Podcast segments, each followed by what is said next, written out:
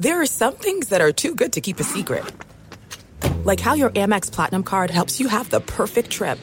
I'd like to check into the Centurion Lounge. Or how it seems like you always get those hard to snag tables. Ooh, yum. And how you get the most out of select can't miss events.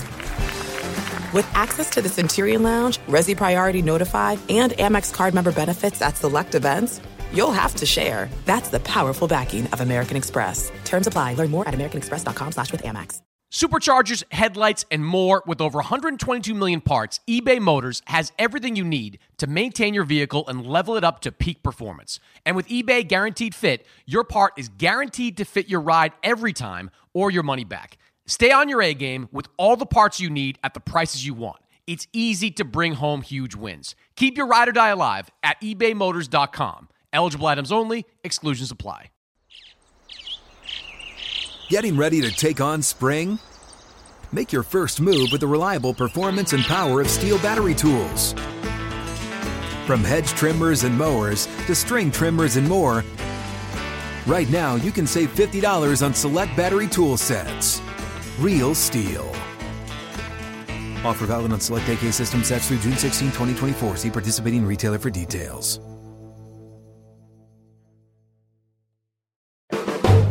The volume. Well, NBA fans, the wait is over. NBA basketball is back, and DraftKings Sportsbook, an official sports betting partner of the NBA, is celebrating an unbeatable offer. New customers can score $200 instantly in bonus bets for throwing down $5 on the NBA. Win or lose, it doesn't matter. You'll start the season with an instant dub. And with DraftKings parlays, everyone's got a shot at even bigger basketball wins. String together multiple bets from the same game or build your parlay across multiple games for a shot at making your payday even sweeter. Basketball's more fun when you're in on the action. Download the DraftKings Sportsbook app now and use code Mannix. New customers can get $200 in bonus bets instantly for just betting $5. Only on DraftKings Sportsbook with code Mannix. The crown is yours. Gambling problem? Call 1 800 Gambler or visit www.1800Gambler.net. In New York, call 877 8 HOPE NY or text HOPE NY 467 369. In Connecticut, help is available for problem gambling. Call 888 789 7777 or visit ccpg.org. Please play responsibly. On behalf of Boot Hill Casino and Resort in Kansas, licensed partner Golden Nugget Lake Charles, 21 plus age varies by jurisdiction, void in Ontario. Bonus bets expire 168 hours after issuance. See sportsbook.draftkings.com slash football terms for eligibility and deposit restrictions, terms, and responsible gaming resources.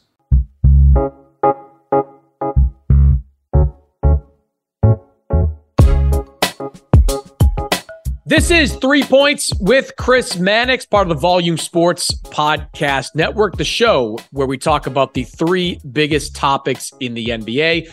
Joining me this week, longtime NBA writer Mark Medina, now working for Sportskeeda, The Messenger, Sporting Tribune, doing some TV for Spectrum Sports, radio for Fox Sports Radio. He is all over the place on the NBA beat. And Mark, let's start with Draymond Green, who is once again in hot water with the NBA. On Tuesday, Draymond was ejected two minutes into the Warriors game against Minnesota for putting Rudy Gobert in a chokehold. This happened during an altercation between Jaden McDaniels and Klay Thompson. Uh, Green was ejected. Within 24 hours, the NBA suspended Draymond for five games. So let's start there. Did the NBA get it right with this suspension?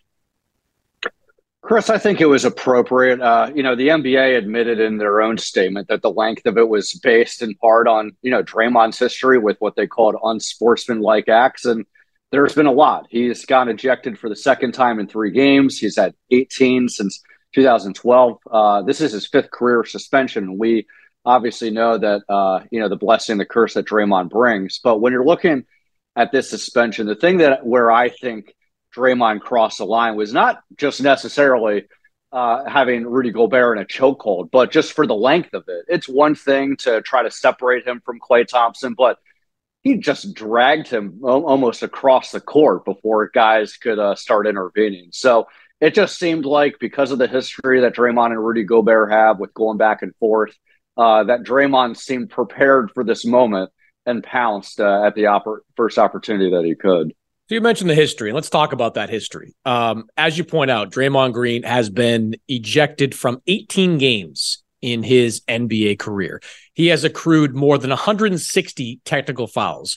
He has, by my count, 19 flagrant fouls in his career, and he has compiled almost $1.5 million in fines from the NBA. So when the NBA talks about Draymond's history, that is what they are talking about. That's why this suspension was more significant than what it would have been for other players. And frankly, from talking to people around the Warriors, it was more significant than what they expected. They expected multiple games, but I think people in Golden State believed it might be two or three. Instead, it was five. Now, you talked about the history between Draymond and Rudy Gobert, and they do have a long history. Nothing like this, but this has been a hostile relationship for some time. Remember, these two guys for many years were competing for the top defensive player uh, award, definitely, but also the distinction of being known as the NBA's top defensive player. They've gone back and forth with each other in the media. They've had some mini scuffles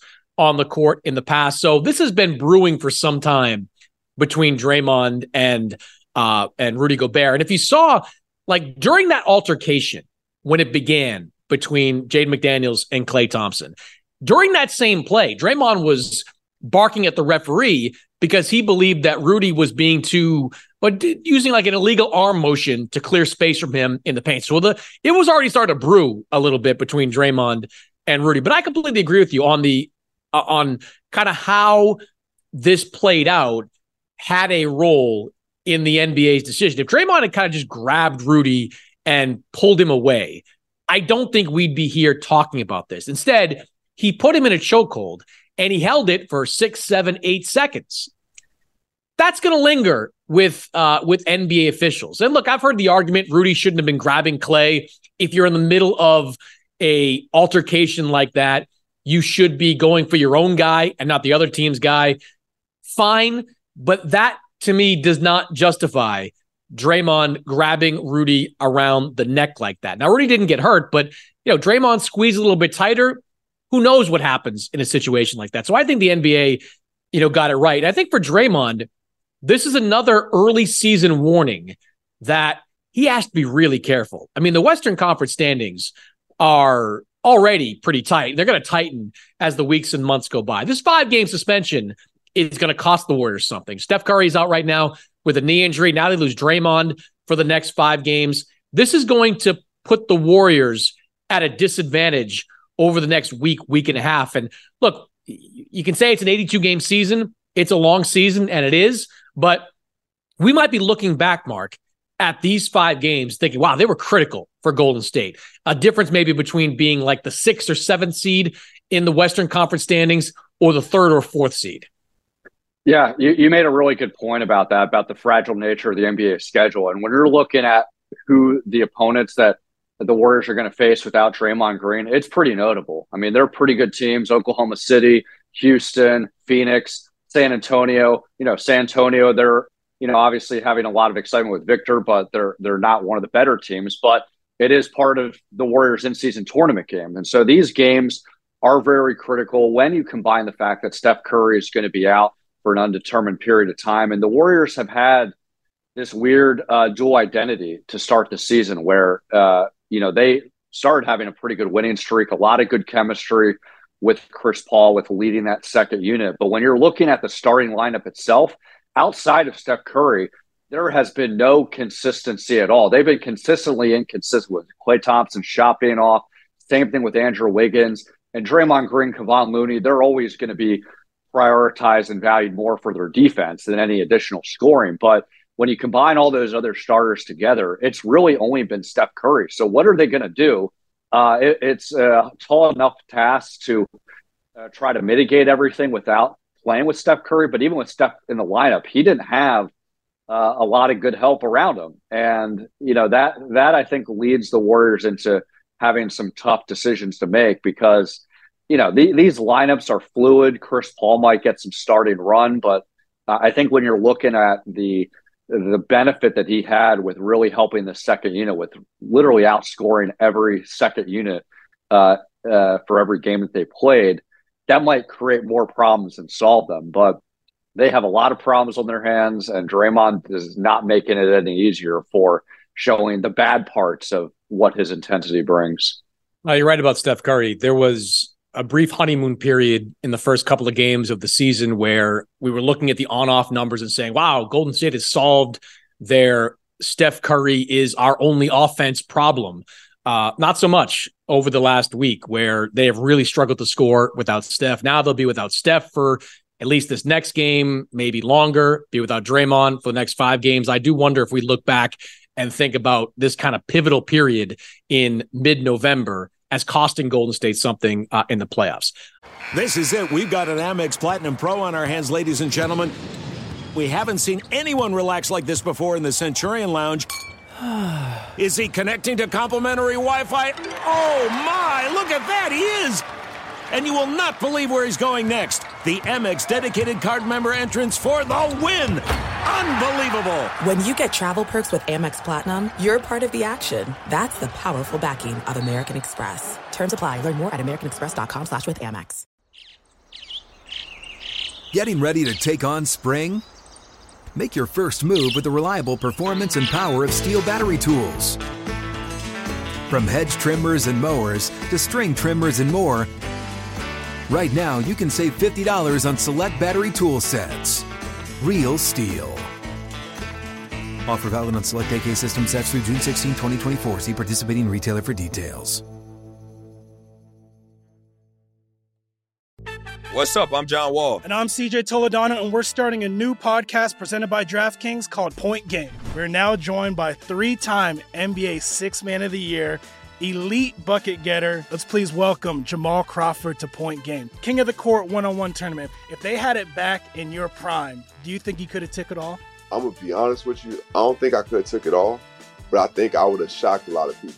I think Kobe and everybody in their prime, Kobe would win a one on one contest. Yeah, I, yeah, because you got to think Love he's going to guard. He don't care about guarding. He's going to guard. He's going to exactly. guard. Like you see him in the Olympics, he's going to guard, and then on I'm top of that, like that, CJ. Ladies and gentlemen, please welcome Sam Cassell to Point Game. I remember you came out from crying, tears, crying. I mean, he was in a culture shock. And then he's, he's going through withdrawals about winning. Remember what I told you?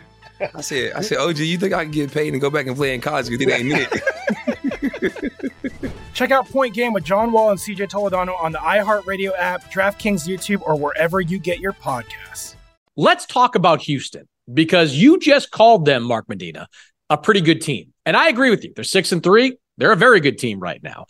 Who would have thought that at the start of the season? This was a Rockets team that over the last few years has had win totals that have looked like locker combinations. They have a great offseason. They bring in Ime Udoka as the head coach. They bring in some veterans to support those younger teams. And now they start the year at six and three, headed into Friday's game against the LA Clippers. Now, Mark, the first months of the NBA season are always filled with uh, surprise storylines. Last year was Utah, right? For a little while, Utah was leading the Western Conference standings. Well, they ultimately fizzled out and finished at the bottom of the bracket. How do you view Houston? Do you think this Rockets start is somewhat sustainable. Do you think the Rockets are going to be in the playoff or play in mix all season long? Or is this another nice story to start the year, uh, but one that will eventually come crashing back down to earth? No, I think this is a real deal and this is sustainable. I didn't certainly anticipate that they would be reeling off, you know, six game winning streaks to start the season. I thought it would just be the growing pains of sorting things out. But I think that long term, what we're seeing right now is what we are going to see later down the line, where you know more than anyone, Chris, the impact that Ime Udoka can have on a, on a good team for making it good to great with holding guys accountable, bringing the best out of a team defensively. Uh, but they brought in a lot of great veterans with Fred VanVleet. You did a really good profile on Dillon Brooks, showing that you know he's not just the guy that talks, you know, what about LeBron James. He is uh, a really good defender, and you know, while his playoff performances against the Lakers last season left a lot to be desired with his shot uh, disappearing from him. He brings a lot of other intangibles that really help this group. Um, and you know, I, I, think the other thing that we have to talk about is uh, what Sengun's done defensively. I mean, he has been almost night and day with what he showed this last season. And part of that, he's a young player, he's learning the ropes, but it really just seems like he's a lot more consistent with uh, his preparation, his execution, and uh, that is a lot of, uh, I think, influence from what Udoka's brought to the coaching staff so far. Look, they're top 10 in offensive and defensive efficiency. Now, do I think that's sustainable? Probably not. they're probably going to come back to earth a little bit um, in those categories. But do I think this team can be in the play in mix? Yeah, I do. Look, coming into this year, I thought a couple things about Houston. I thought they would have some really rocky moments early on as they were getting adjusted to the new roster and the new coaching staff. But as they got to the midseason point, I think they'd start to improve. And I think they'd be a really good team in the second half of the year, 500 ish team in the second half of the year, partly because that's kind of what I saw from Ime Udoka in Boston. Granted, that was on an t- entirely different talent level, but the Celtics were really bad in the first two, three months of Ime Udoka's tenure. You fast forward to January, February, March, into April, they were excellent. Um, so I thought that would be a path that the Rockets would follow. They have turbocharged that path because right now they are playing legitimate defense and they're scoring at a really high level. This was a team that, you know, last year was bottom five in offensive and defensive efficiency. Ime has completely turned the tables on that. I love how their veterans are fitting in. Fred Van VanVleet has been exactly what this team needed at the point guard position. Dillon Brooks, you mentioned, I wrote about him in the magazine this month. Um, he has brought to them a feistiness, an attitude, a swagger that this team badly needed. And one thing about Dillon Brooks that I think people kind of overlook when they're talking about you know his narrative and looking at his narrative. Yeah, he's the swashbuckling trash talker who got in the metaphorical face of LeBron James in the playoffs last year. This is a guy that's had to work for everything he's ever achieved. He was a lightly recruited player coming out of high school, turned himself into the Pac 12 player of the year at Oregon. He was a second round draft pick who turned himself into one of the best defensive players in the NBA, one worthy of an $86 million contract from the from the Rockets uh, last fall. So he is bringing a work ethic that these younger players are, you know, able to look up to and able to kind of gravitate towards. Um, Sengun's interesting, and maybe he's the one I, I'm concerned with the most. I think offensively, he's going to be excellent. He's got a little bit of that Nikola Jokic in his game. I don't think he's a great defensive player. And I think over time, that's going to bear itself out. I think it's going to cost them some games on the defensive end of the floor. But that doesn't mean this team can't be like 15th, 16th, 17th in defensive efficiency, which would be a big jump. They can be right around there or better in offensive efficiency. And that's going to put them right in the play in mix. That's really going to put them, you know, fighting for one of those seven to 10 spots in the Western Conference, which for the Rockets, what a win that would be. Like, even if you don't get that play in spot, if you're competing for it in year one of Ime Udoka, and you can go into year two with a more experienced Jalen Green, with a more experienced Alperen Sengun, uh, with a more experienced Jabari Smith, who we haven't talked about, that's a big win for them. So I think this is a play in competing team over the course of the season. Yeah, I agree with you completely. And I think that even though we've both recognized that, you know, defensive, offensive rankings and statistical performances, that's going to be fluid throughout the season. I think the bottom line is that their identity has fundamentally changed, where the narrative, uh, rightfully so, the last two seasons on them was that they had no culture. It was a bunch of young guys just trying to get their numbers and nothing. And that wasn't they, Mark. That wasn't even a narrative. That they didn't have a culture. Like, right? I, I look. I criticized Rafael Stone a lot over the last couple of years because it just seemed like the Rockets front office philosophy was to acquire as much talent as possible, no matter how it fit and how many character issues that talent had. This year, they're constructed the right way. They got good veterans who fit the definition of what this team wants to be a defensive minded, tough minded uh, type of team. So, you know, all credit to Rafael Stone in that front office. I, I gave them grief the last couple of years for how they built the team then. They have done it exactly right now. Yeah. And uh, how we evaluate front offices is not just trades that they make well or draft picks they make well, but how do they rectify mistakes. And this is obviously clearly a, a step in the right direction where Ime Udoka and those veteran players, they're going to make sure that the young guys are playing the right way. And that starts defensively and, and doing things that contribute to winning basketball than just trying to satisfy people's fantasy lineup rosters. Yeah. Um, you know, they're a good team. They're they're a good team, a surprisingly good team. And um, top to bottom credit there. Ime Udoka right now, coach of the year favorite by a mile. Like even if that team just finishes around 500, Ime Udoka to me is the coach of the year for turning that team into what he's turned it into uh, up until this point. All right. On the flip side of the this uh, discussion, you've got the LA Clippers, who start out the James Harden era 0 and 5. Uh, they have some absolutely grotesque moments in games. The first game with James Harden against the uh, Knicks, they collapse in the fourth quarter. A couple of games later against Dallas, they have an absolutely atrocious second quarter, which effectively put the game uh, out of reach. Uh, against Denver this past Tuesday, uh, looked good in the, in for most of this game, but James Harden in the fourth quarter against the Nuggets, he is 0 for 1 zero points. Played about five and a half minutes in that game. Oh for one, no points in the fourth quarter of really kind of a must win game against Denver. Ty is still trying to figure out a rotation that works with this team. He has now pivoted to let James be James, which is an interesting approach to take uh, with a player like James Harden. What do you make of the Clippers? Is this situation fixable? How do you fix it? How does this team get on track? Yeah, there's so many things to unpack with this, Chris, because I think from both what, what, what we've written about this deal, we're we've both been coming through the lens that through all the pros and cons of it, we're on the side that when you weigh what James Harden brings, good or bad, it's better than the Clippers just trying to rely on the role players that they gave up.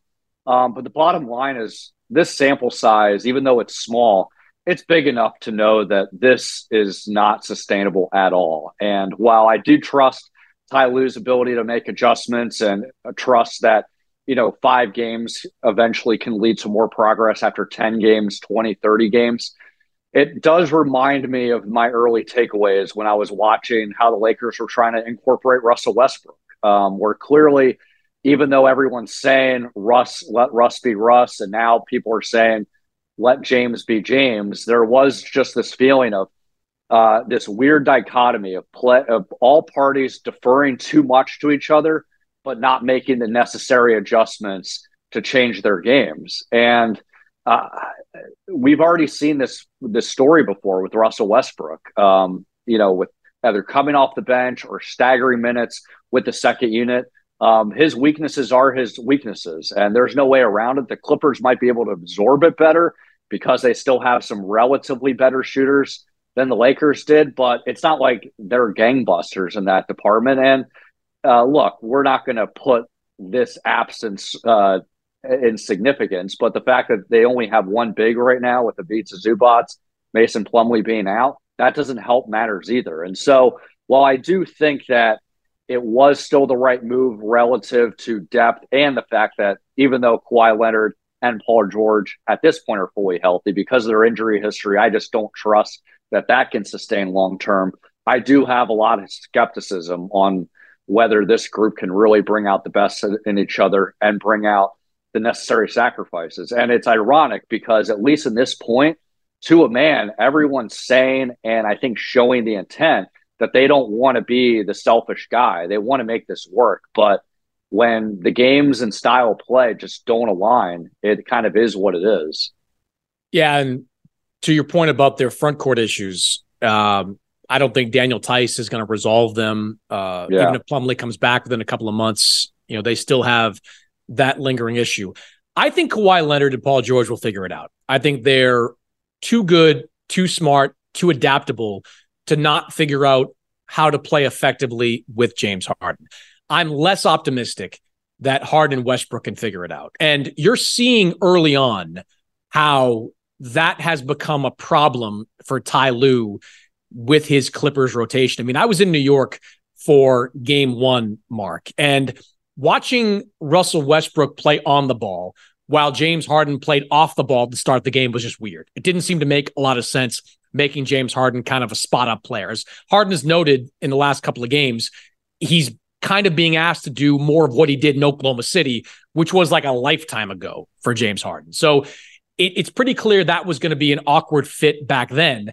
And then you fast forward to like the Memphis game where the Clippers make that furious comeback in the fourth quarter, and they do it with Harden on the bench for most of it because Ty Lue had realized at some point during that game that look, you got to either play Westbrook or you've got to either play Harden. And there's really no two ways about it. It was so strange watching them play offense defense with Westbrook and Harden over the final couple of minutes uh, of that comeback. And to watch Harden you know, go out in the fourth quarter against Denver and just lay an egg, be inactive completely, it, it doesn't give you a lot of reason to be optimistic that the Harden Westbrook backcourt can find a way to come together. Really, to me, Mark, the only solution, and I hate to say this because I think Russell Westbrook deserves better, but if you're trading for Harden and you're going all in for Harden, you've got to kind of go almost all out on Russell Westbrook because Terance Mann makes way more sense playing alongside James Harden in that lineup than Westbrook does. Terance Mann's not a guy that needs the ball in his hands to be effective. He's a better defender, more versatile. Um, to me, you've got to play Harden and Mann the bulk of the minutes and almost make Westbrook, you know, uh, uh, not almost make him a lesser player. And that sucks. That sucks because since Westbrook got to the Clippers, he has been nothing but a you know good uh, a good soldier with that team. He's been a pretty good player with that team. Seems to have found a role pre Harden with that team, but I don't know if there's a meaningful role for Russell Westbrook when Harden is going to be playing 30 35 minutes every single night. It's it's brutal. It really is because I think Westbrook found something with the LA Clippers. But with Harden now on board and the Clippers seemingly all in on James Harden being part of this group, I don't know how you make it work. Do you? Um, I have skepticism, but I think that here's the things that we should keep an eye on. When that trade happened, uh, you know, an opposing team's GM told me exactly what you just said that keep your eye on if it doesn't work with Russ, that they would trade him before the trade deadline because one, it might be easier because his contract's not as large as it was when it was with the Lakers. But you know, historically, the Clippers have been pretty active, basically since the Kawhi Leonard, Paul George era, that they've always made deals, and that could give them the additional defensive shooting depth.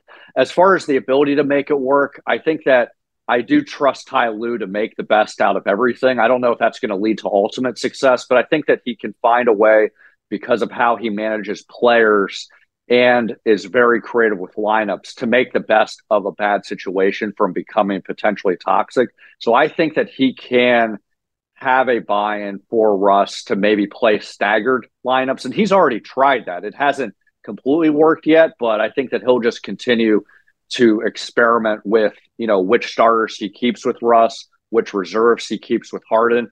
But no doubt it's clear that the path that they're going to go is the more that they separate those two players from each other after the initial starting lineup rotation is the way they're going to go.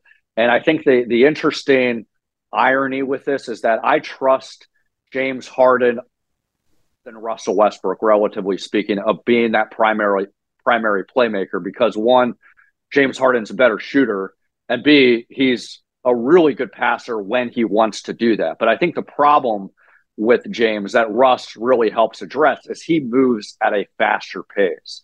And I think on one hand, you might think, oh, well, this is good in theory. You give uh, the Clippers two different kind of looks against opponents, but it can't be to both extremes. When James is running the show, they can't just be moving at this plotting pace and very predictable pace. Uh, that's not what the Clippers uh, are effective at. And so, yeah, there is a recipe for this to work, but just seems like, as we've seen through these last, you know, six games so far, that to play it out in real time will result in a lot of growing pains and a lot of losses. And while it is early, the Clippers are the first to admit that they wanted to put more priority into this regular season so that they can have more of a ramp up into the playoffs where they feel like they have all the chemistry issues uh, locked down. And by making this gamble, uh, they took a step back with it, and we'll see if they can make two steps forward. But uh, it's a long road ahead of them to do that. Mark Medina, check him out on Sports Sportskeeda, The Messenger, Sporting Tribune. Watch him on Spectrum. Listen to him on Fox Sports Radio. Mark, I appreciate it. Chris, appreciate you as always, man.